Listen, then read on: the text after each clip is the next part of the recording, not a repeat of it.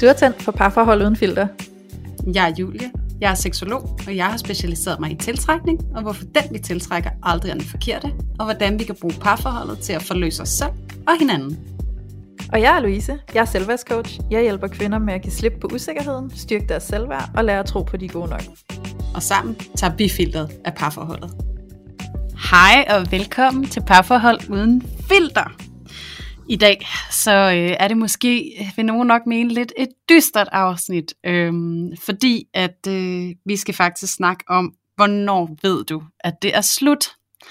Og øh, det interessante er jo, at Louise og jeg, vi jo ofte snakker om, hvordan man kan arbejde for parforholdet, og hvordan parforholdet egentlig generelt er noget af en prøvelse, og hvordan vi kan udvikle os ekstremt meget sammen med hinanden. Men hvornår får vi så øje på, hvornår vi begynder at afvikle os sammen med hinanden, og hvornår at vi måske er nødt til at tage det svære skridt ud af parforholdet når at vi står der, og tvivlen den er allerstørst, så kan vi jo blive ramt af alverdens øh, tvivl og meget svære følelser og en kæmpe stor frygt for, hvad der måske ligger på den anden side af det her parforhold. Og rigtig mange af os kan øh, stå i en følelse af afmægt og føle os lidt fastlåse i den her frustration, der kan være inde i parforholdet, og så kom rigtig meget tvivl om, hvornår er nok nok? Hvornår skal jeg trække mig ud af det? Hvornår skal jeg videre? Hvornår ved jeg, at jeg har gjort det, jeg kunne for at få det her til at fungere? Og det er jo det, vi skal snakke om i dag, Louise. Ja. Og det bliver så spændende, fordi at øh, jeg tror, at det er en situation, som mange af os kan genkende og har stået i på et eller andet tidspunkt i vores liv, og nogle af jer, som lytter med, I står måske i den situation lige nu. Så jeg håber, øh, at vi kan give jer en lille smule klarhed og indsigt i forhold til jer selv, sådan at I står lidt bedre klædt på på den anden side af det her afsnit til måske at tage den her beslutning om, hvad I gerne vil. Så, Louise, jeg vil jo rigtig gerne starte med at høre dig, hvad mm-hmm. øh, du umiddelbart kommer til at tænke på, når vi skal snakke om det her med at finde ud af, hvornår at man ved, det er slut. Hvad tænker ja. du? Men altså, jeg kan i hvert fald mærke, at jeg med det samme kommer øh, lige flux tilbage til en tid i mit liv, hvor jeg selv stod i et parforhold og var hamrende meget i tvivl. Øhm, jeg var så meget i tvivl, og jeg følte på ingen måde, at jeg overhovedet kunne mærke mig selv. Og det var frygteligt. Det var så frygteligt. Jeg følte vidderligt, at jeg bare gik rundt i sådan en tog på en eller anden måde, og det, det varede længe, det varede i mange måneder. Jeg vil sige, det varede i hvert fald i et halvt år, hvis ikke længere, at jeg gik i denne her underlige tilstand af virkelig at være i tvivl. Øhm, og det var sindssygt hårdt, altså fordi det involverer så mange forskellige følelser, forskellige vinkler af, at det var hårdt. Fordi det var jo hårdt ind i mig, fordi jeg var i tvivl, og jeg følte mig bare som om, at jeg blev sådan revet i begge ender. Sådan, den ene dag var det godt, og den anden dag var det ikke godt. Og så var jeg sådan lidt overbevist, og så var jeg overhovedet ikke overbevist. Altså sådan hele tiden frem og tilbage. Og samtidig så havde jeg også den her skyldsfølelse over for den kæreste, jeg var i det med, fordi han vidste ikke, hvad jeg gik og bøvlede med indvendigt, fordi jeg følte egentlig ikke, at det var sådan noget, jeg, jeg skulle eller kunne snakke med ham om. Mm. Jeg følte, det var min det var, altså det, var, det var inde i mig, det var mine følelser, det var min beslutning, som jeg stod i. Øhm, og samtidig så kunne jeg jo se, hvordan min adfærd, altså fordi jeg var så meget i tvivl, så blev min adfærd faktisk, at jeg kiggede rigtig meget efter fejl i ham, eller jeg kiggede efter ting i ham, som kunne overbevise mig om, at det var rigtigt at være i. Så jeg gik konstance og enten hakkede på ham, fordi jeg synes, han var forkert, og det havde jo ikke noget med ham at gøre, men det havde jo noget at gøre med, hvordan jeg stod over for ham. Så, øh, så jeg kunne grimme mig, fordi jeg godt selv kunne se, at det ikke færre, det du gør ved ham, Louise. Du er ikke sød ved ham. Du er faktisk enormt tavlig ved ham. Jeg kunne finde på at nedgøre ham og tale ned til ham. Og i selskaber med andre mennesker var jeg heller ikke den sødeste.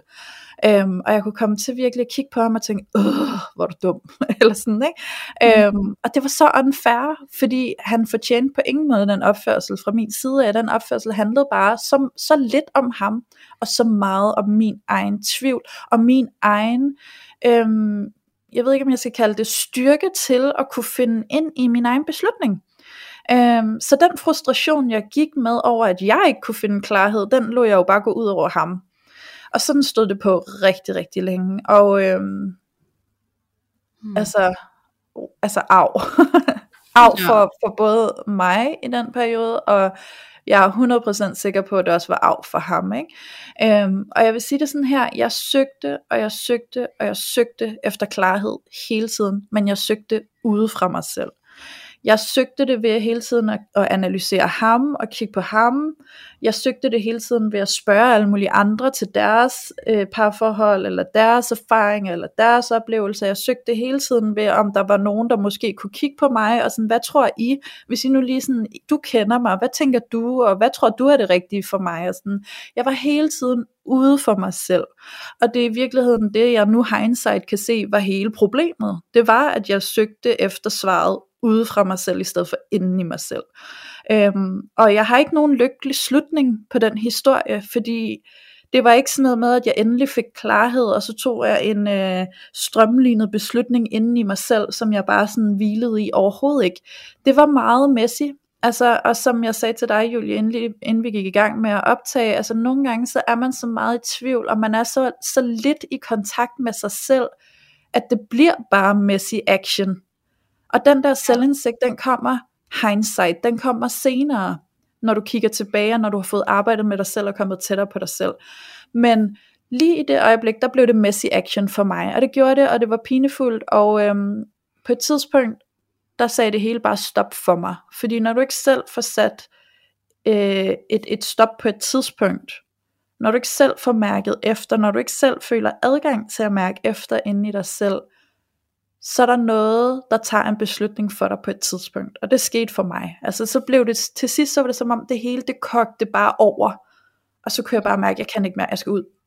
Hvordan så det ud, Louise? Altså sådan lavpraktisk? Ja, altså hvad var det, der skete? Øhm, jeg går ud fra, at du mener sådan, hvad, hvad skete der der, hvor det kogte over, og hvor beslutningen ja. endelig faldt? Ja, fordi når du siger, at det, sådan, at det kom til at koge over, og sådan, ja. altså, sådan, altså, altså ligesom det er sådan self-fulfilling prophecy på en eller anden ja. måde, men ja. så tænker jeg bare både, altså for lytterne også, sådan, hvordan, kan, hvordan ser det ud, når det koger over? Altså sådan, øhm, det, hvordan kan det mig, se ud? Ja, præcis. Fordi igen, hvordan kan det se ud? Det synes jeg er vigtigt lige at knytte på, fordi det kan jo se individuelt ud for os alle sammen. Så det er også det her med, at min historie er ikke nødvendigvis sandheden for jer derude, øhm, men den kan skabe refleksioner, den kan måske give jer en lille smule og, og, og sådan øh, kigge indad med øh, muligvis. Mm. Men jeg vil give ja. plads til at huske, at vi alle sammen er forskellige, og vores historier ser forskellige ud, og vi er meget individuelle i, hvordan vi reagerer på ting.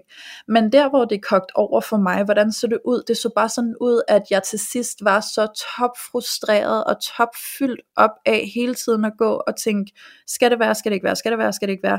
Og til sidst så var det som om, at jeg kiggede på ham med sådan en foragt, eller jeg kiggede på ham med sådan en, ah, du skal ikke røre mig, og til sidst så er det mm. som om, at fordi jeg havde trukket den så længe, så havde jeg presset mig selv så langt igennem, at jeg til sidst havde været sammen med ham overdue, eller hvad man kan sige. Ikke? Så sandheden var jo fra starten af, og det her kunne jeg også godt tænke mig lige at komme ind i lige om et øjeblik, sandheden fra starten af var, at det ikke var det rigtige for mig. Men jeg kunne ikke tage beslutningen, og jeg var meget usikker på, om det jeg mærkede var sandt. Så mm. jeg blev ved med at presse på og presse på og presse på, og jeg forsøgte mange gange at overbevise mig selv om, nej men Louise, nu er det bare sådan det er, og så tager du en beslutning om, at du er i det her parforhold, og så får du det til at fungere, fordi jeg kan slet ikke magte overhovedet, at det skal være anderledes. Det kunne jeg ikke tage stilling nej. til, og slet ikke, fordi vi også sad i lejlighed sammen, vi havde købt og så videre og så videre. Ikke? Så der var mange mm. ting, der gjorde, at det kunne jeg ikke magte, og jeg kunne slet ikke magte, at jeg stod der i slutningen af mine 20'er, og så skulle jeg til at være single, og hvad, hvad fanden så, fordi ej, altså, hvad med børn, og det er et virkelig dårligt tidspunkt i livet, at skulle til at starte forfra. Altså der var så mange faktorer, der gjorde, at jeg ikke kunne magte, at det skulle være sandheden, at det ikke var der, jeg skulle være. Så derfor ja. så forsøgte jeg det.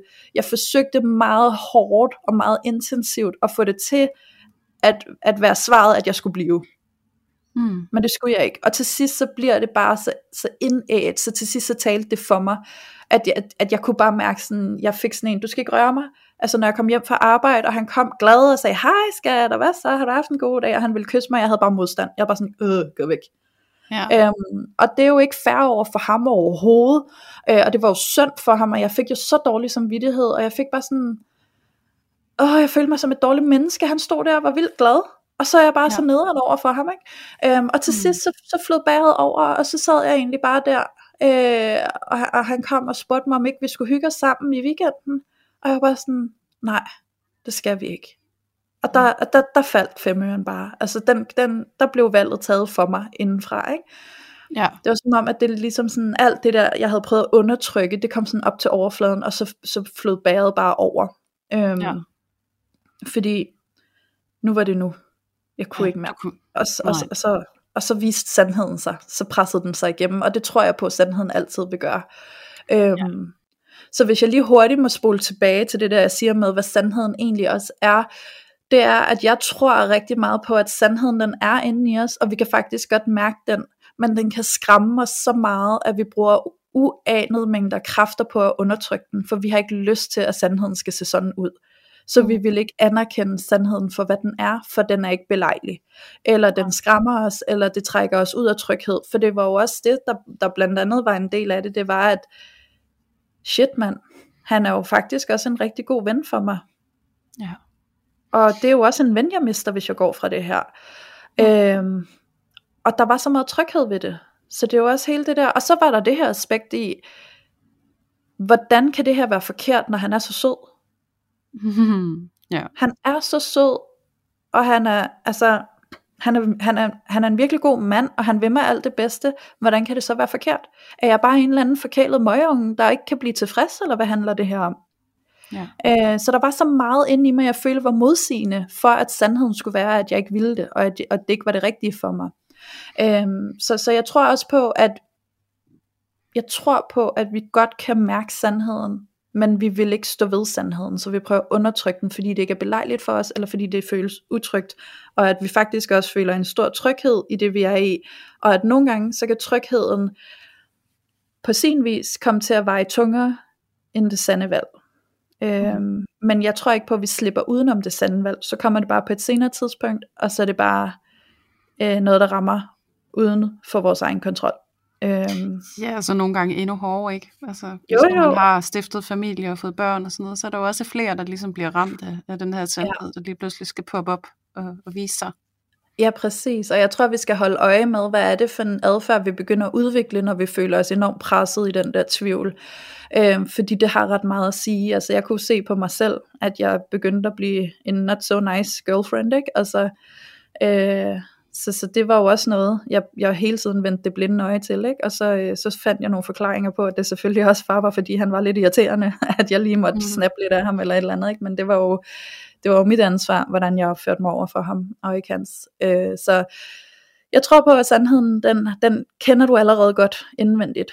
Du er måske bare ikke klar til at handle på den. Og øh, der står vi altså der, og er i en situation, hvor at det bliver messy action. Og sådan må det være, indtil vi lærer os selv bedre at kende, og indtil vi begynder at få en stærkere mavefornemmelse, og at vi er i større kontakt med vores egen intuition, og derfor kan handle meget bevidst ud fra vores intuition. Øhm, det kan jeg se nu, hvor at jeg har begge sider af sagen, fordi at efter det, det er jo ved at være en del år siden, jeg tror det er seks år siden, øhm, der har jeg jo udviklet mig utrolig meget, og kan jo den dag i dag, hindsight godt øh, se noget fra den tid, som jeg ikke så, da jeg var i den tid. Øhm, og jeg kan jo se den dag i dag, hvordan at min mavefornemmelse, den er meget mere tydelig for mig, og jeg kan mærke meget mere tydeligt, hvad der er min sandhed, og jeg tør også at være med den sandhed. Øhm, og det turde jeg ikke dengang. Det var skræmmende. Ja. Nu kan jeg anerkende, at det kan være svært, og det kan være hårdt, men at det er vigtigt, at man, øh, at man tør at anerkende den sandhed, ikke? Ja, præcis. Altså det der med ja. at lade det ubelejlige komme nogle gange, selvom det er ubelejligt, ikke? Altså sådan at se, at det tjener ja. et formål, det vil dig faktisk noget, og ikke, og ikke noget skidt, men, men tværtimod ofte noget godt, ikke? Jo, jo. Øhm, selvom det ikke nødvendigvis føles sådan. Og der er bare noget, jeg virkelig har lyst til at understrege i, i det, du sagde, Louise, og det er sådan lidt længere tilbage i hele din, din fortælling om din oplevelse med det her. Øhm, og det er også fordi, at du faktisk kom til at svare lidt på et spørgsmål, som en af vores lyttere har skrevet til os ind på vores Instagram-profil. Ja. Og det er fordi, at øh, en af vores lyttere spørger, øh, hvad er det for nogle følelser, øh, som man kan få øje på, så, sådan at man kan genkende, at nu er det faktisk slut, eller sådan, nu er grænsen nået. Ja. Og jeg har lidt sådan et, et dogme om, at, øh, at når at du oplever en følelse af foragt, Ja. Sådan som du beskrev med din kæreste. Jeg har faktisk en følelse af foragt, og jeg har slet ikke ja. lyst til at blive rørt ved af den her person. Når at, at følelsen af foragt indtræder, så har du nået, så har I nået et punkt, hvor at det er sindssygt svært at vende kanen rundt. Ja. Øhm, det er ikke umuligt, men det, det klarer I i hvert fald ikke uden øh, parterapi. Og så bare lige, hvis vi skal på en eller anden måde i det her afsnit forsøge at markere nogle af de her yderpunkter, så synes jeg, at, øh, at det er noget, I kan tage mere. Øh, hvis følelsen af foragt, den er der, så ved I, at der er et eller andet, der er helt skidt. Øhm, og det der, det, der ofte er sket jo, det er jo, at der er sket nogle ting, og der er opstået en eller anden irritation. Den kan være lille, den kan være stor. Øh, det kan have været store ting og små ting. Men øh, den har i hvert fald fået lov til at ligge øh, og vokse i mørket, fordi der ikke mm. er nogen, der har talt om det. Og det er jo fordi, vi ofte i parforholdet øh, laver sådan en, en, en manøvre, hvor vi helst ikke vil være til besvær over for hinanden, eller vi vil helst ikke nødvendigvis kåle de problemer eller irritationer, der opstår, fordi at mange af os lidt har også et ideal om, at parforholdet skal være det her kærlighedsfyldte og meget fredfyldte space, mellem to mennesker, og vi er ikke altid sindssygt gode til at invitere det der grimme ind, eller det der er svært, eller give hinanden feedback. Øh, så det svært så for rigtig mange af de her små irritationsmomenter lov til at ligge i mørket og vokse sig rigtig store.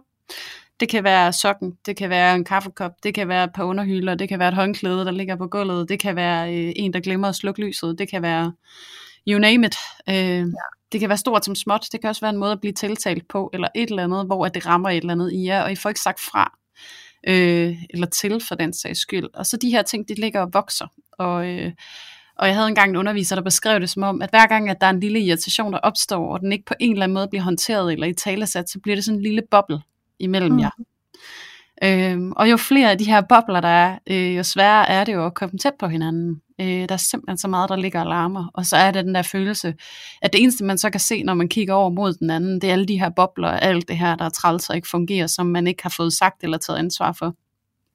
Og så er der den her følelse af foragt, fordi det er jo faktisk det eneste, du kan se på det tidspunkt. Det er alle de her bobler med alle de her grimme ting i. Mm. Så, så jeg synes bare, at, at det, at du ligesom adresserer den der følelse, Louise, det er bare pissevigtigt, fordi at, det, at den er altså ret, det, øh, den er ret tydelig, og den er ret... Øh, særegen for, for at, ligesom at genkende, hvornår grænsen den er nået. Og så en ja, anden ting. Jeg, ja. Jamen, prøv lige at svare. jeg, jeg gør det, fordi at jeg går videre. ja, ja. Jeg synes, der er bare lige den her lille sidebemærkning med, fordi jeg har egentlig også øhm, lagt mærke til, og har også lige lyst til at påpege, at jeg også oplever foragt som værende øh, en afspejling på os selv. Mm. Fordi den der foragt, vi kan føle og opleve øh, over for andre mennesker. I sådan en setting, som jeg lige har forklaret, der handlede den foragt lige så meget om, at jeg foragtede mig selv for, at jeg ikke kunne tage en beslutning, og for at jeg ikke kunne mærke mig selv, og for at jeg ikke kunne, øh, at, at jeg ikke kunne, øh, at jeg ikke turde at gå med sandheden. Mm. Så foragtede jeg mig selv over det. Ja, og jeg synes egentlig, det er vildt spændende, at, øh, at du laver den der vinkling på det også. Øhm, mm. Fordi jeg ser også, at noget andet af det, der sker, det er jo også at, at være nysgerrig på, hvorfor er det her så svært en beslutning at tage? Ja. Øhm, og der tænker jeg også for dig, som sidder derude og måske står lige over for den her beslutning øh, om at blive eller at gå.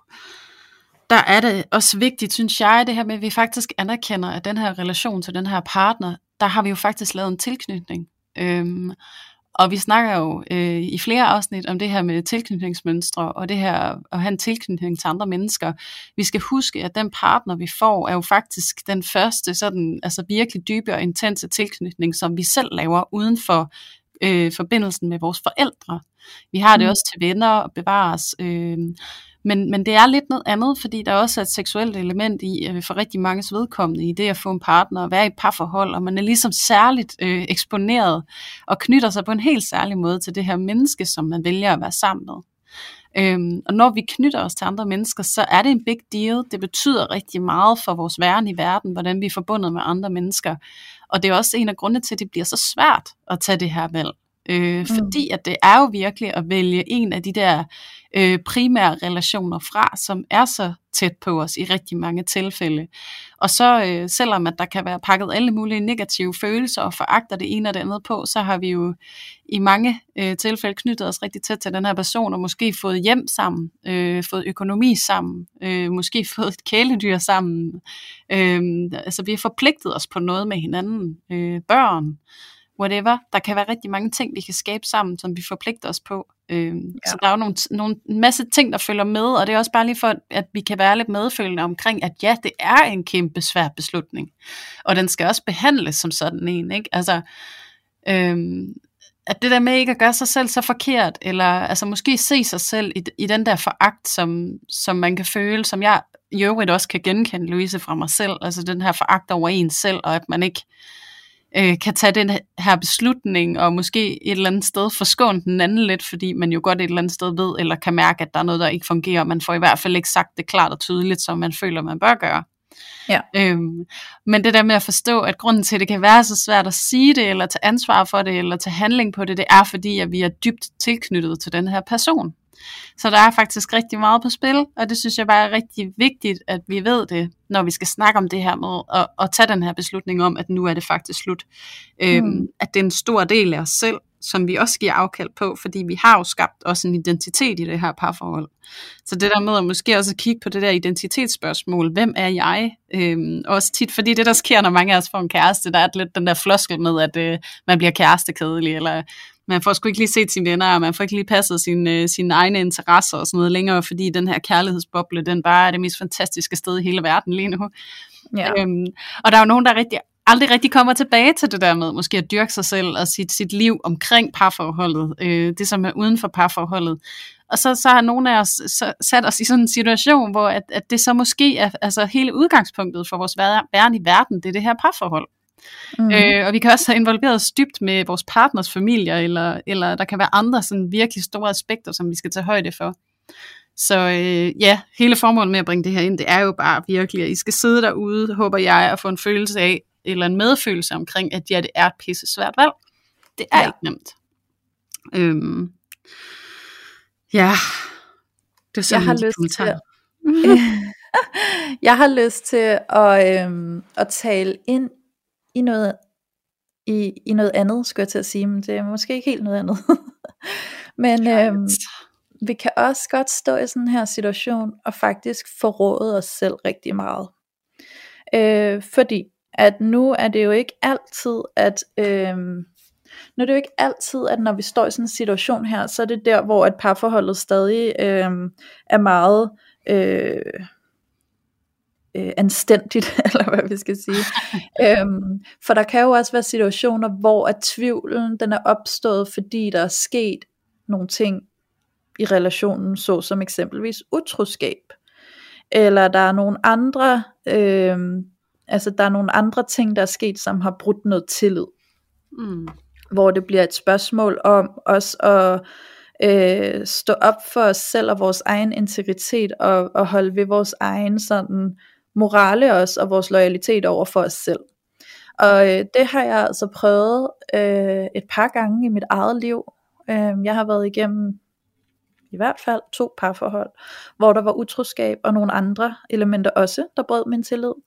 Mm. Øhm, og jeg kan særligt huske det ene, hvor at det var, øhm, det var i starten af mine 20'er, og der var masser af utroskab og masser af andre ting. Og indeni, der vidste jeg jo faktisk godt, det her skal jeg jo ikke være i. Jeg skal ikke være i det her, fordi det, det, det stemmer ikke med min integritet. Men mm. jeg var simpelthen ikke et sted med mig selv, hvor jeg var stærk nok til at stå ved mig selv. Og til ligesom at håndhæve den integritet, som jeg godt vidste, jeg havde. Øh, inderst inden. Og så kunne jeg jo faktisk godt mærke, at i virkeligheden forrådte jeg jo mig selv. Fordi trods det, jeg blev udsat for af utroskab og andre ting og sager, så blev jeg jo alligevel. Mm. Jeg vidste udmærket godt, at det her det kommer ikke til at fungere for mig, og jeg kommer ikke til at kunne genopbygge den her tillid. Det kommer til at være et dramatisk forhold fra nu af. Men jeg var også afhængig af ham. Jeg var dybt afhængig af ham. Jeg var slet ikke klar til at skulle træde ud af den relation. Det gjorde mig dybt ulykkelig, så jeg blev bare alligevel. Så jeg valgte at blive i det, der sårede mig, og det, der gjorde mig så ulykkelig, fordi jeg ikke følte mig stærk nok til at sætte en fod i gulvet for min egen skyld, og så trække mig fra det. Ikke? Det gjorde jeg så om sider heldigvis, fordi igen, så sker der det her mønster, i hvert fald for mig, det er sådan, det ser ud for mig, eller har set ud i hvert fald. Øh, det er jo, at, at hvis jeg ikke sørger for at tage den beslutning i tid, så tager den sig selv for mig på et givet tidspunkt, når det bliver nok. Mm. Øhm, og, og lige præcis der, der forrådte jeg jo egentlig også mig selv. Det er jo, det er jo, det er jo en meget, hmm, hvad skal vi sige, altså det er jo et meget destruktivt signal, du sender til dig selv, når du forbliver i noget, du godt selv ved er dårligt for dig. Ja, og når du godt tror ved, jeg bare... strider imod din integritet, ikke? Ja, men der tænker jeg også bare, Louise, at det er også så vigtigt, at vi netop fremhæver igen noget af det, som vi også har snakket om i andre afsnit, som jo er blandt andet tilknytningsmønstret, eller de her destruktive mønstre, som vi også for nylig har lavet et afsnit om. Altså det her med, at det kan bare ligge så dybt i dig, og nogle gange så er du nødt til at spørge dig selv, om det utrygge, er det trygge for dig? Øhm, ja. Og så gå op på opdagelse i det, fordi det du beskriver der, det er jo også sådan lidt en selvdestruktiv adfærd, eller det er jo i hvert fald sådan, at man på en eller anden måde har, har endt i en position, eller man er blevet ledt et sted hen af det liv, man har levet, eller de vilkår, man har været under, hvor at, at det utrygge er blevet trygt. Øhm, ja. at, eller det her med, at det er det, vi forventer, eller vi tænker måske ikke, at vi kan forvente andet, fordi vi efterhånden har et langt liv med mange erfaringer, øh, som fortæller os, at det er det her, du er værd. Øhm, og der er det jo igen altså virkelig at tage de øh, medfølgende briller på, øh, og fløjelshandskerne måske og omfavne sig selv lidt. Øh, og så netop se på, hvordan kan jeg egentlig være kærlig over for mig selv? Hvordan kan jeg begynde at opbygge mit selvværd, sådan at jeg kan træffe nogle andre valg for mig selv i mit liv, sådan at jeg ikke bliver okay med at sætte mig selv i positioner, hvor at jeg skal stå de her ting igennem. Ja. Så jeg synes bare, at det du siger, det der med, at man kan forråde sig selv, det er jo virkelig også bare at se og få øje på, at det er jo noget, du virkelig ubevidst kan komme til at gøre af rigtig mange omgange over rigtig lang tid, hvis ikke at du netop tager de her øh, og tager vender linsen ind mod dig selv og prøver at se dig selv udefra. Ikke? Altså, hvad mm. er det, jeg gør? Hvad er det, jeg tænker og mener og føler omkring mig selv, der gør, at jeg tillader det her? Ja, øhm. men det er jo den forståelse, vi skal få for os selv, når vi når vi handler uhensigtsmæssigt over for os selv. Men jeg har også, altså for mig er det bare også vigtigt, at det ikke bliver en sovepude, at man så sætter sig der og tænker, nå jamen, så er det jo selvfølgelig også derfor, at det er sådan for mig, og det er synd for mig, men, øhm, men, men mm. jeg er åbenbart øh, blevet udsat for ting i min opvækst, som har gjort, at jeg er den støbning nu, og så må, og så må det være sådan for mig, og det er rigtig synd for mig. Altså sådan, fordi sådan har jeg selv, altså du ved, sådan, så kan det blive sådan en, et pity hole, man ryger ned i, ikke? Og, og jeg mm. tror bare sådan, for mig, der er det så vigtigt også at, at, at finde den der styrke til at sætte noget handling på, fordi jeg synes, det er så vigtigt at forstå os selv. Det er det, jeg arbejder med selv rigtig meget. Det er først og fremmest at forstå. Men derefter, så er det fandme med mig også vigtigt at få sat handling på. Ikke? Øhm, og, og jeg tror, nu taler jeg jo også for mit eget personlige vedkommende, og igen, vi er individuelle væsener, vi har behov for nogle forskellige ting, men for mig, så har jeg altså brug for en gang imellem at tage fløjlshalsen af, og sige, mm. det her, det kommer nok til at gøre naller, men jeg har set sandheden, og jeg ved, at sandheden er, at jeg ikke skal forblive i et destruktivt parforhold, hvor min partner har gjort nogle ting, som ikke stemmer overens med min integritet, og som jeg allerede nu godt ved, jeg ikke kommer til at tilgive, eller ikke kommer til at, at genfinde tillid efter. Mm. Øh, så det at blive der, det vil være at forråde mig selv, og det vil være at sætte mig selv øh, dårligt op i livet. Ja. Øh, og der har jeg brug for at tage og rive plasteret af og sige, nu må jeg gå, selvom alt inde i mig har lyst til at være her, og har bare lyst til at skulle blive omsvøbt i hans kærlighed og bekræftelse, og ej, mm. og hvis han nu siger undskyld, og han virkelig lover guld og grønne skove, og dy, dy, dy, dy, dy, ikke? men til sidst bare også at kigge sig selv i øjnene og sige, stop. Stop yeah. med at gå med løgnene hele tiden, og så er det afsted med dig, og så må du, så må du endure the pain, der kommer med det, fordi det er en del af udviklingen i at, at, at begynde at, at give sig selv kærlighed, for det er jo faktisk det, jeg ser, man gør, når man tør at rive plasteret ja. af og sige, nu er det, nu, nu er det færdigt for mig, nu er det nok. eller sådan. Og det er jo, nu, nu taler jeg øh, med meget ild i stemmen, kan I nok godt høre. mm-hmm. øhm, og det er jo også, fordi jeg taler ind i, når det er, at der er meget øh, drama og svigt og mm. handlinger, der bryder tillid i spil. Og det ja. er jo ikke altid det, der er tilfældet. Fordi den anden mm. historie, jeg fortalte, der havde der ikke været alt det i spil. Der var det meget mere fredeligt. Øhm, ja. Så ja, det var bare lige ja. noget, jeg ville have med. jeg synes bare, det er rigtig fint, du tager det med, Louise, fordi at jeg er også bare rørende enig med dig, og jeg tror egentlig, jeg ser det lidt som, altså det der med at møde sig selv i kærlighed, og så alligevel, altså måske i stedet for at tage fløjlshandskerne af, så ser jeg mere det, du fortæller som at uh, tage superheltekappen på, og være ja. modig, altså ja, og virkelig præcis. tro på, at du kan godt, Altså, ja. det kan godt være, at du ikke er blevet vist, hvordan, eller har særlig mange erfaringer, men altså helt deep down inde i dig, så kan du godt. Øh, ja. Og det skal nok gå. Og jeg tror også, det, det der med at, at vide, at det føles jo, det kan jo godt altså, tangere lidt over i sådan en følelse af at dø en lille smule, og især ja, hvis de har en meget stærk identitet sammen. Ja. Øhm, så det der med at, at, at ture og lente ind i tilliden til, at der også er noget ud over den fælles identitet, de har sammen, at du er også dig. Ja. Og det er jo tit i de her parforhold, hvor vi har været utrolig meget i symbiose med hinanden, at den her ja. øh, frygt og, og den her tanke om at skulle tage den her superhelte kappe på og tage det her store valg, det er jo der, det bliver allersværest, ikke? fordi vi, at vi er så meget sammen, også især hvis man har børn sammen, og det er jo virkelig noget, som jeg kan genkende selv. Ikke? Altså, jeg mødte min, øh, mit øh, længste forhold. Vi mødte hinanden, da, da jeg var 14, og han var 16, og han fik også øh, lov til at tage min møde om og det hele. Ikke? Altså, sådan, vi havde virkelig en lang og øh, kærlighedsfyldt og meget romantisk historie med hinanden, og endte også med, at øh, det er familie. Og, og da jeg stod over for det her valg, og vi havde været sammen i syv år og kendt hinanden i endnu flere år, der følte jeg jo, at vi var jo, altså vi havde jo en fælles identitet, mig og ham. Vi havde jo et fælles liv sammen, og jeg er jo ikke, som mange af jer efterhånden ved, fordi jeg har lyttet med, ikke selv kommet fra måske det mest øh, idylliske vilkår og kernefamilie. Jeg har haft mine ting at kæmpe med, så derfor så blev den her drøm om den her kernefamilie, og det her måske lidt symbiotiske forhold, sådan lidt idealiseret for mig. Ja. Øhm, og jeg stod med den her familie, med det her barn, og vi var gift, og der var så mange drømme og ting i spil, og det var utrolig smertefuldt for mig, at så skulle sige til mig selv, og være ærlig omkring, øhm, at jeg vil ikke det her mere. Jeg er ikke glad. Mm. Jeg føler foragt øh, fra tid til anden. Og også at forstå, at det er jo, og det er jo også noget, det jeg kan genkende lidt i det, du fortæller, Louise, det var jo ikke foragten for ham. For det ironiske er, at jeg så enten at tage beslutningen og lave, lod mig skille fra ham, så kunne jeg faktisk holde mere af ham på den anden side. Men yeah. det var netop en eller anden slags foragt over for mig selv, over at jeg både, at jeg tillod det over for mig selv, jeg tillod det over for ham, og jeg tillod det over for min søn. Fordi at jeg kunne godt mærke, at det var mig, der havde fået nok i den der konstellation, og det var jeg ikke klar til at tage ansvar for, fordi at jeg var så frygtsom omkring, hvad der ville være på den anden side. Ja. Og fordi at jeg skulle gøre op med den her lille pige drøm om, hvordan mit liv skulle være, hvordan det skulle se ud. Og jeg havde så meget tryghed med den her mand. Øhm, ja. Og det ironiske er, som jeg også lige var kort ind på før, det er, at jeg kan faktisk holde meget mere af ham nu. Jeg føler, at min relation til ham er bedre, end den har været nogensinde før, fordi den er autentisk.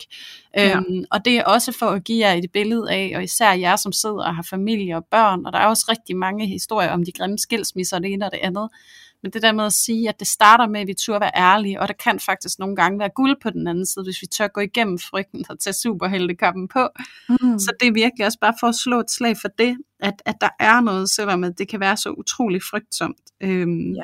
Og jeg skulle ud virkelig og genopfinde mig selv, og finde ud af, hvem fanden er jeg, og øh, altså, jeg kom ud af det her forhold, og og fandt en, en mand, som jeg aldrig nogensinde troede, øh, jeg skulle være sammen med, fordi det var vist ikke lige mig, og det var det jo så alligevel, og jeg begyndte at lave en podcast med en eller anden dejlig dame i København. Og altså sådan, der, der var noget på den anden side. Der var ja. en anden udgave af mig på den anden side, en mere autentisk udgave af mig, en, en, et menneske med noget overskud og noget nærvær til at, at kunne gøre nogle af de ting, som jeg måske dybest set længtes efter, fordi jeg ikke længere har brugt så mange af mine ressourcer på at arbejde med min tvivl og min frygt. Så, ja, præcis. Ja, det kan virkelig frigive noget, altså. Ja, præcis. Og jeg sidder bare sådan, når du siger alt det der, Julie, så sidder jeg bare og kommer i kontakt med det der med, nogle gange så kan vi være så dybt inde i noget, at vi slet ikke kan forestille os, hvordan livet ser ud, uden for den konstellation. Ikke? Altså sådan, at vi kan næsten ikke forestille os et, et liv, hvor vi ikke er sammen med det ene menneske, som vi har været så vant til i så lang tid, eller som ja. vi har været så dybt connected med, fordi det er ikke altid et spørgsmål om, hvor længe vi har været sammen, det kan også være et spørgsmål om, hvor dybt connected vi er blevet til hinanden på mm. relativt kort tid. Øhm, ja. Og der vil jeg også bare sådan, bare lige knytte til, at, at have den her tillid til, der er mere i livet. Bare rolig. Det kan godt være, at du ikke kan se det lige nu, men bare rolig og vid med dig selv, at selvom du ikke kan se hvad eller hvordan det ser ud, så er der også et liv til dig på den anden side af det. Ja, og der præcis. kommer til at være noget nyt, der bliver dejligt for dig. Ikke? Fordi jeg ja. tror også, det har i hvert fald for mig været noget, jeg har været grebet af, og det er også det, jeg føler, du lidt siger, Julie, i din historie der. Den der, at vi, er vi bange for, at det bare, at hele livet slutter, hvis det der slutter, ikke? Ja, og jeg tror egentlig, jeg lige kom, altså jeg kom lige til at tænke på noget, som det er sjovt nok af min eksmand, der har fortalt mig, men som virkelig har været sådan skældsættende for mig i at forstå, hvornår jeg kan se, at noget ikke er rigtigt. Og det var det her, vi havde en snak om, at, at, at hvis du kan se hvert eneste skridt af vejen, så ved du, at det ikke er din vej. Fordi så er det et eller andet, du har tænkt dig til. Det er et eller andet, mm. du har mm. forestillet dig. Det er på baggrund af en forhistorie. Det er på baggrund af en idealisering af noget. Så ja. der kan godt nogle gange, og det er ikke altid, at det gælder sådan, men det galt virkelig for mig, fordi at jeg kom fra det, jeg kom fra, og jeg kunne bare se, at det var kernefamilie, og det var børn, og det var det ene og det andet, og det skulle se ud på den her måde, og jeg gik bare og prøvede at leve den der, og gå den der slagende vej, som jeg havde sat op for mig selv, som skulle være det, der, der kom til at repræsentere forskellen for det, jeg kom fra. Ja. Og jo mere jeg gik hen ad den vej, jo mere tvivlsom blev jeg, jo mere frygtsom blev jeg, jo mere ked af det blev jeg, jo mere blev jeg en karikeret udgave af mig selv, fordi mm. jeg gik og prøvede på at være den ind i det billede, som jeg havde forestillet mig, at jeg skulle være, i stedet for egentlig at mærke efter, hvem fanden ja. er jeg egentlig? Altså, du prøvede at leve et ideal, i stedet for at leve dit liv fuldstændig, jeg levede den der fantasi om, hvordan mit liv skulle se ud, i stedet for faktisk at være til stede i mit liv. Ja. Øhm, og det var de der pauser og de der breaks væk fra min hverdag, og det er også noget, jeg kan være opmærksom på. Jeg gik for eksempel i, øh, i byen, og jeg skulle ud og danse, og, og jeg skulle bare ud og have en fest, og jeg skulle bare det var bare de bedste aftener i mit liv, og jeg, jeg blev så ked af det, når lyset tændte ind på dansegulvet der klokken 5 om morgenen, for så skulle jeg hjem igen. Og ja. jeg havde bare ikke lyst til at komme hjem, og en aften, så kan jeg huske, at jeg var i byen med min bedste ven, og vi dansede, og så fulgte han mig hjem fra byen, og vi gik dernede, og det var, havde bare været den bedste aften. Og så da han sagde farvel, øh, da vi var nået hjem til min lejlighed, så havde jeg bare lyst til at gå med ham. Jeg ville bare ikke ind i den lejlighed. Ja. Øhm, og der, det var virkelig en skældsættende oplevelse for mig. Sådan, jeg vil meget hellere den her relation og det her, end jeg vil mit liv. Altså sådan, ja. Jeg, jeg lever så meget in pretend, altså, og jeg har virkelig brug for at slippe det. Og, ja. og det er det der med at være også nysgerrig på det, fordi det er også nogle af jer, I spørger rigtig meget ind til, hvornår ved jeg, hvornår kan jeg mærke, og og der er virkelig noget i at mærke ind i, hvor, hvor finder du din glæde hen? Bruger du al din gode energi og alt dit overskud og al din passion ude i andre steder end dit parforhold? Ja, præcis. Øhm, hvor, hvem er det, du gerne vil have dine oplevelser med? Hvem er det, du har dine interessante samtaler med? Og det er jo ikke nødvendigvis fordi, at din partner er forkert, at du ikke har dem med ham eller hende, men det kan simpelthen være, fordi du har valgt at tage den del ud af dit parforhold, og hvis du gerne vil prøve at redde det, så prøv at tage den del ind i dit parforhold igen. Øhm, ja. Det kan være en løsning, men vær nysgerrig på, hvor fanden ligger du din tid henne, fordi det siger så meget om, hvor du er Øhm, og hvis du lægger din tid alle mulige andre steder, og du går rundt med en rumsterende tvivl op i kasketten, så er, det altså, øh, så er der et eller andet, du skal til at være opmærksom på. Ja. Ja. ja, og jeg får egentlig også lyst, fordi nu som du siger, Julia, det der med, at der er mange af vores spørgsmål, vi har modtaget, som går på, sådan, hvornår kan jeg mærke, eller hvordan ved jeg, og sådan, ikke? Og det er et, et meget tydeligt svar på, at du ikke er i kontakt med dig selv, og det kan være så svært, og det er altså et spørgsmål om at gå ind i udvikling med sig selv, og få den selvindsigt, at vi pludselig kan mærke vores intuition. Øhm, og, og til det, der vil jeg også bare knytte til alt det, du sagde, Julia, altså sådan, til alle jer lyttere, som sidder her og føler jer mega meget i tvivl, og slet ikke føler, at I kan mærke jeres intuition. Øhm, prøv lige at overveje, om du måske prøver at passe ind i en eller anden kasse, fordi noget, som jeg i hvert fald selv har haft svært ved, dengang jeg ikke havde den kontakt til min intuition, det var faktisk, at jeg hele tiden troede, at tingene skulle se ud på en bestemt måde. Så jeg ledte mm. hele tiden ude i alle andre, hvordan er det, det skal se ud? Hvorfor føler jeg ikke sådan der, hmm, jeg ved, hvad det er for en følelse, hvordan føles det? Og sådan, jeg prøvede hele tiden at skulle passe ind i et eller andet, for jeg troede, der ligesom var noget ultimativt, man skulle passe ind i. Jeg troede ligesom, at der var en rigtig måde at føle det hele på.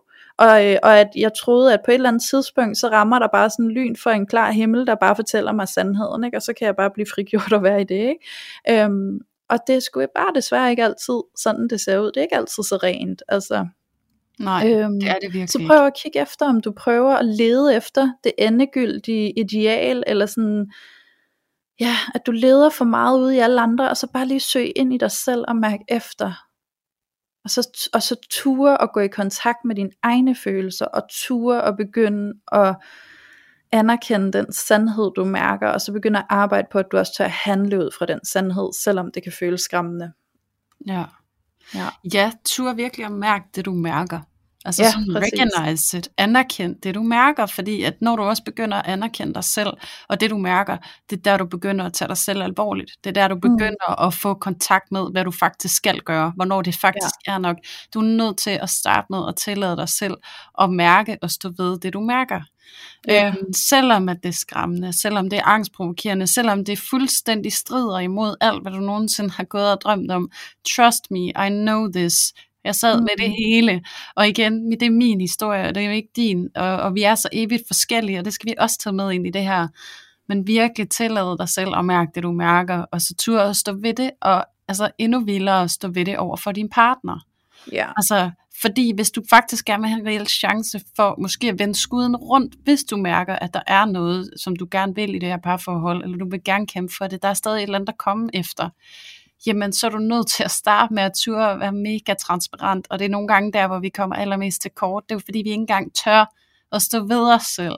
Mm. Så hvordan, hvis vi nogensinde altså, skal kunne stå ved vores parforhold og gå helhjertet ind i det, så må vi altså starte med at stå ved os selv. Ja. Så, så hvis ikke du tør det, så er det der, din første opgave den ligger. Og altså, vi har jo lavet alverdens afsnit, øh, Louise, hvor du kan gå ind og search yourself, finde ud af, hvad er mit tilknytningsmønster, finde ud af, lever jeg i et, et drama, øhm, ved jeg overhovedet, hvordan jeg lærer at elske mig selv? Det har vi også lige for nylig lavet et afsnit om. Det kan også være, at enagrammet kan være en støtte for dig. Du kan blive klogere på, hvor går jeg hen, når jeg er stresset? Hvor går jeg hen, når jeg er på den rigtige vej? Altså, hvad er det for noget, jeg skal være opmærksom på omkring mig selv? For det er virkelig, ja. hvis du skal kunne tage valget, så er du nødt til at vide, hvem du er. Øhm, mm. og, og rigtig mange af os, ligesom du siger Louise, jeg synes det er så vigtigt, du får det med, det er det der rigtig mange af os prøver altså, at lede efter, hvem vi er ude i vores omgivelser, og vi er jo også lavet sådan som mennesker, at vi er knyttet sammen i vores nervesystemer, og i tilblivelsen af os selv, så det gør vi, når vi spejler os i hinanden. Øhm, men, men der er også øh, noget med, at man skal altså lige mærke ind i og mærke, hvad der føles rigtigt og forkert. Og lige nu i den her tid bliver vi bare overloadet med stimuli og tusind forskellige valg og retninger så, så det kan være rigtig svært, at mærke ind i, hvem fanden er jeg egentlig. Ja. Så det er virkelig det arbejde, du skal i gang med. Ja, og her, Julie, der tænker jeg faktisk, at det vil være øh, det ideelle tidspunkt at glide ind i, at der er også rigtig mange af jer lyttere, som har øh, besvaret vores øh, lille spørgerunde inde på Instagram, og I har faktisk spurgt rigtig meget ind til, hvornår ved man, at man har kæmpet nok? Hvornår, øh, hvornår skal man passe på sig selv? Øh, hvor meget skal man virkelig strække sig og gå ud over sine egne grænser, og hvornår skal man ligesom passe, passe på sig selv i det, og ikke altså miste sig selv. Og der, altså det her bare, altså fordi det, det fylder ret meget, kan jeg se i mange af jeres spørgsmål, og det har jeg lyst til, at vi lige skal have med, Julie, fordi du skal altid passe på dig selv, hvis du spørger ja. mig. Øh, det er ikke et Der er spørgsmål andre, om, nej, præcis, og det er ikke et spørgsmål om, at du skal gå så langt ud over dig selv, og så langt ud over dine egne grænser, at du mister dig selv for at redde et parforhold, for du har ikke reddet et parforhold, hvis du ikke er intakt. Øh, så har du på ingen måde reddet et parforhold. Øh, for mig at se, så skal du altid passe på dig selv i den relation, du er i med andre mennesker, særligt i dit parforhold også. Øhm, så, så du skal finde en måde at stå over i dig selv, og så kommunikere og agere ind i, i relationen fra det ståsted. Du skal ikke give slip på dig selv, Mm. for at gå ind i en relation, for så er du ikke i en relation øh, med, med sunde og, og hvad kan man sige, ja, sunde intentioner. Så har du givet dig selv op for at få et eller andet. Skal du ikke. Ja. Det er ikke der, du bliver glad. Det er ikke det, du bliver lykkelig af. Det er ikke et dejligt parforhold at være i, hvis du har givet fuldstændig kald på dig selv for at indordne dig for at, for at modtage kærlighed og for at være i en relation. Det er ikke det, er ikke det en, en, en sund relation i mine øjne handler om. Så du skal altid passe på dig selv, og du skal Øh, jeg ved godt, at i, i bund og grund, så snakker vi meget om ikke at bruge ordene altid og aldrig, men jeg har bare lyst til at sige, at du skal altid passe på dig selv, og du skal aldrig miste dig selv. Øh, fordi så har du i hvert fald opskriften på, at du er i en relation, der ikke er, er værdig for nogen af jer. Ja. Ja, præcis. Altså, jeg vil sige, at, øh, og det vil jeg sige med 99,9% sikkerhed, at øh, hvis du altid giver afkald på dig selv, øh, og aldrig nogensinde står ved dig selv, så kan du 100% være sikker på, at parforholdet ikke består. Eller ja. at øh, I bliver ganske ulykkelige, enten individuelt eller sammen, og hvis I har børn i det, så bliver de også ulykkelige. og det skal ja. ikke lyde sådan totalt nedslående, men bare sige, at igen, vi starter ligesom med at gøde vores egen jord, hvis vi skal være noget for og med andre. Ja. Øhm, så du er simpelthen nødt til at tage dig selv alvorligt, og igen, tage det fra en, som øh, jeg har brugt rigtig meget af mit liv på at tilpasse mig. Og det er en af mine store temaer, det er det her med tilpasning. Og øh, jeg er vokset op således, at øh, der har været alle mulige gode grunde til, at øh, Julie, hende er der ikke plads til. Men øh, hvis det var, at jeg gav plads til de andre, og var noget for de andre, og hele tiden sørgede for, at de andre havde det godt, og med de andre, så mener jeg jo særligt dem, der var tæt omkring mig, min mor, øh, far und så weiter. Hvis jeg var noget for dem, og jeg gav plads til dem, så kunne jeg også få noget kærlighed. Fordi så var jeg ikke rigtig til besvær, og jeg bidrog positivt til fællesskabet. Så jeg fandt jo ud af, okay, hvis jeg er på den her måde i mine tætte relationer, så kan de elske mig.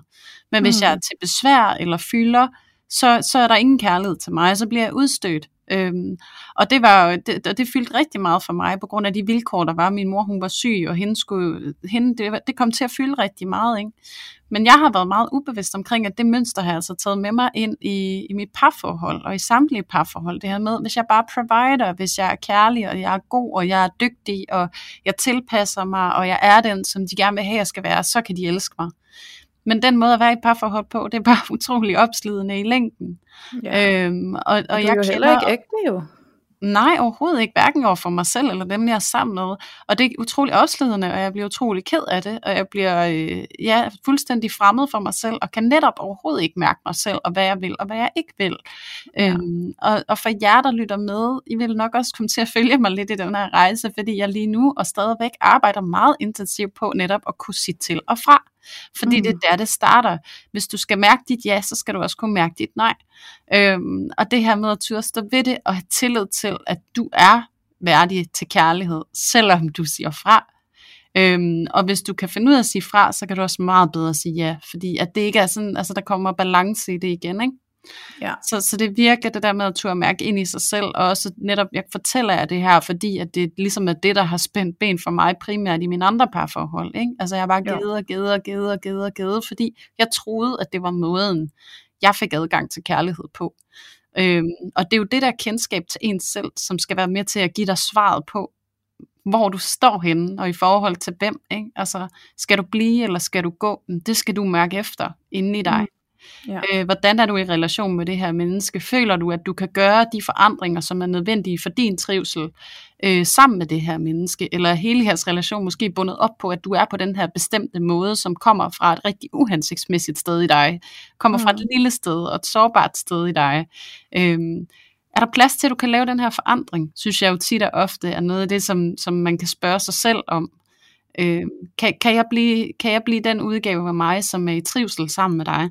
Og jeg prøver bevidst at tage lidt fra den her, øh, den bedste udgave af dig selv fordi at, øh, at det er ikke nødvendigvis det, det handler om, men det der med, kan du gå de veje, som er nødvendige for dig, for at have det godt sammen med det her mm. menneske, eller skal du putte dig selv ned i en eller anden kasse, eller din ja. partner for den sags skyld, for at det kan fungere.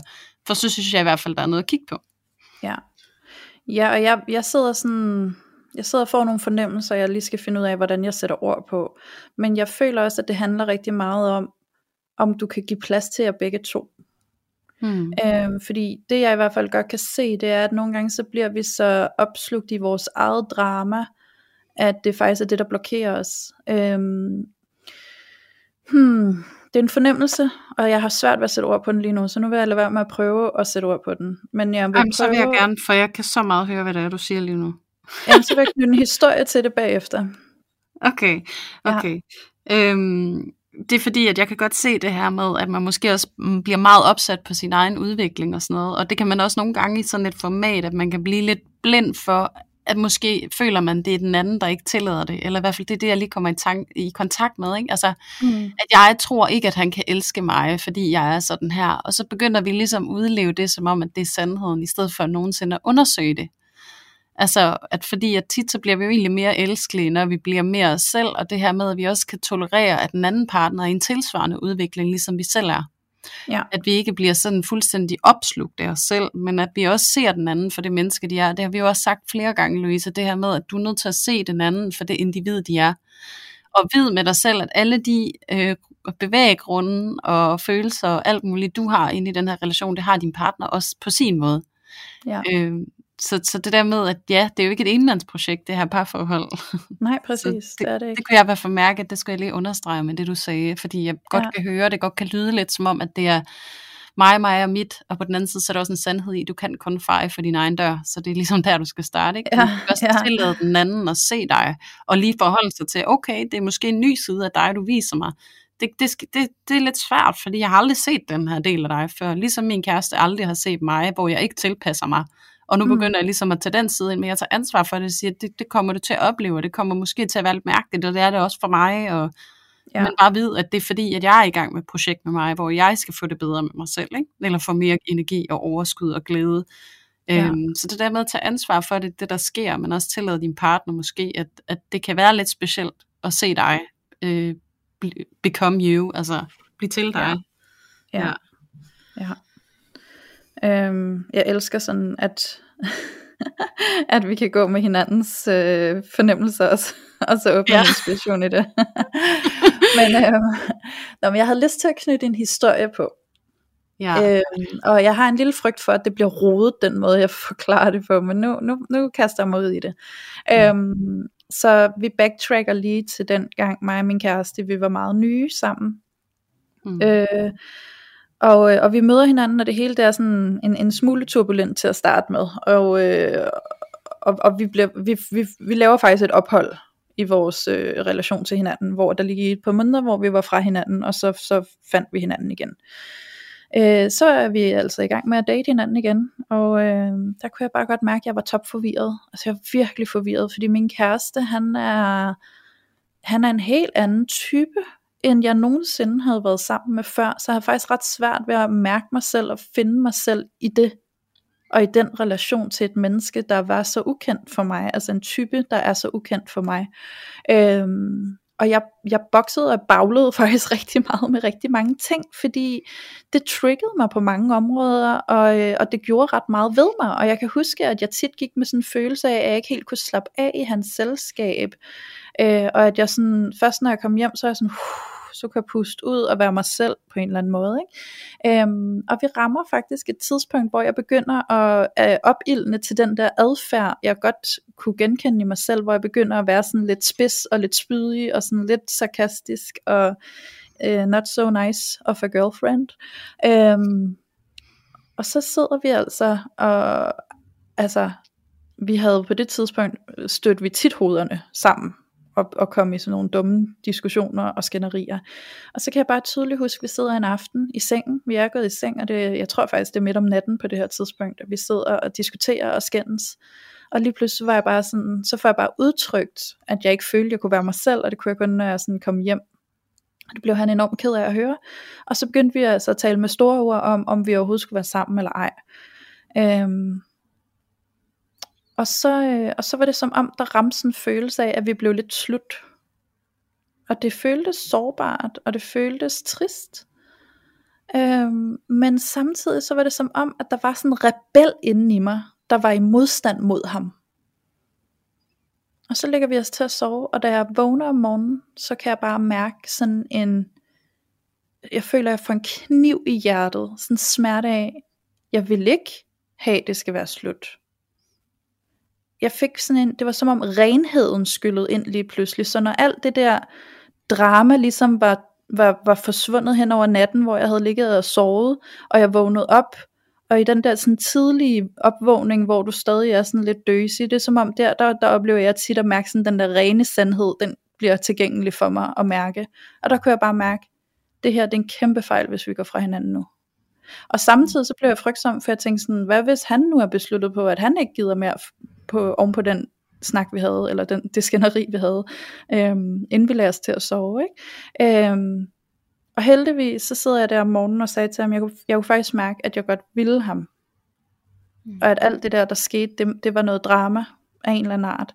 Og, øh, og, og heldigvis så begyndte vi så at bygge op, og, og, og ligesom sådan blive med hinanden, og bygge og bygge og bygge, og vi har bygget meget. Vi har bygget rigtig meget. Vi havde virkelig en turbulent start.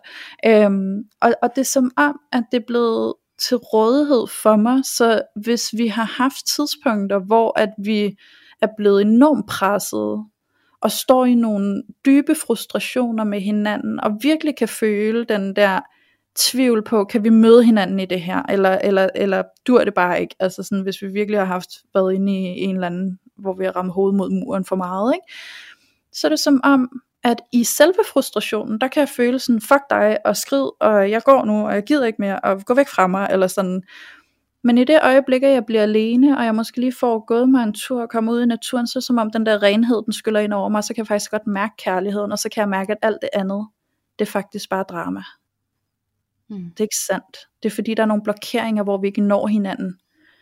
Men indenunder det, der kan jeg mærke, hvad der er rigtigt. Øh, og det er en utrolig dyb tillid til mig selv, og det er en utrolig dejlig frihed at have. Og det er den, som jeg appellerer til, at, at det kræver arbejde med sin selvindsigt, og det, det kræver simpelthen hele det her dybe arbejde med os selv, og at få adgang til det, for det har jeg øh, fandme, undskyld jeg banner aldrig, øh, eller ikke altid haft. Øh, tværtimod har jeg været meget disconnected fra det. Øh, så, så det der med ligesom at kunne mærke he- helt ned i maven, sådan renhed af, jeg kan mærke, om det er et ja eller et nej, og så kan jeg se, at ovenpå det, der ligger bare noget på styr, som vi skal arbejde med. Mm. Ja, så jeg, jeg, det, altså det, jeg, det kan godt være, at jeg lige slutter den her, uden at have det store sådan, her, hvad skal af nøglen, men det er egentlig bare vigtigt for mig at sige det her, fordi det tror jeg godt, jeg selv kunne have brugt dengang, jeg selv var fuldstændig rådløs og tvivlsom, og ikke havde adgang til den der rene fornemmelse.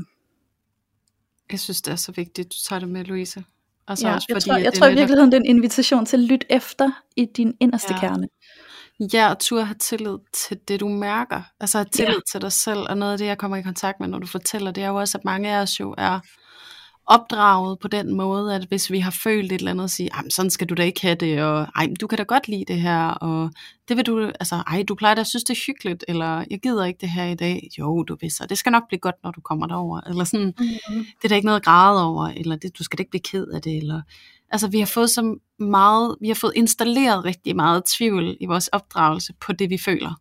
Ja. Øhm, fordi at vi ikke er blevet spejlet hensigtsmæssigt i, i den følelse, vi har. Vi er blevet, altså sådan, vi er blevet fortalt, hvordan vi har det. Ja. Øhm, så det er jo også bare for igen at forstå, hvad du er et produkt af. Øhm, at du skal ligesom prøve at søge tilbage til den der umiddelbare barnlige følelse af, nej, det vil jeg ikke, eller det har jeg ikke lyst mm. til, eller jeg keder Den der umiddelbarhed, ikke? Fuldstændig have tillid til den. Den er rigtig. Ja. Alt det der, du har fået pakket ovenpå. Fordi at følelser, de er ikke rationelle. De er ikke uh, convenient. De er ikke belejlige. Det er ikke alt det der, vi synes, vi gerne vil have dem til at være, fordi vi godt kan lide kontrol. De er bare. Og det er, ikke fordi, du altid, ja, og du skal ikke altid handle på dem, eller reagere så meget på dem, men du er nødt til at registrere dem, du er nødt til at anerkende, at de er der.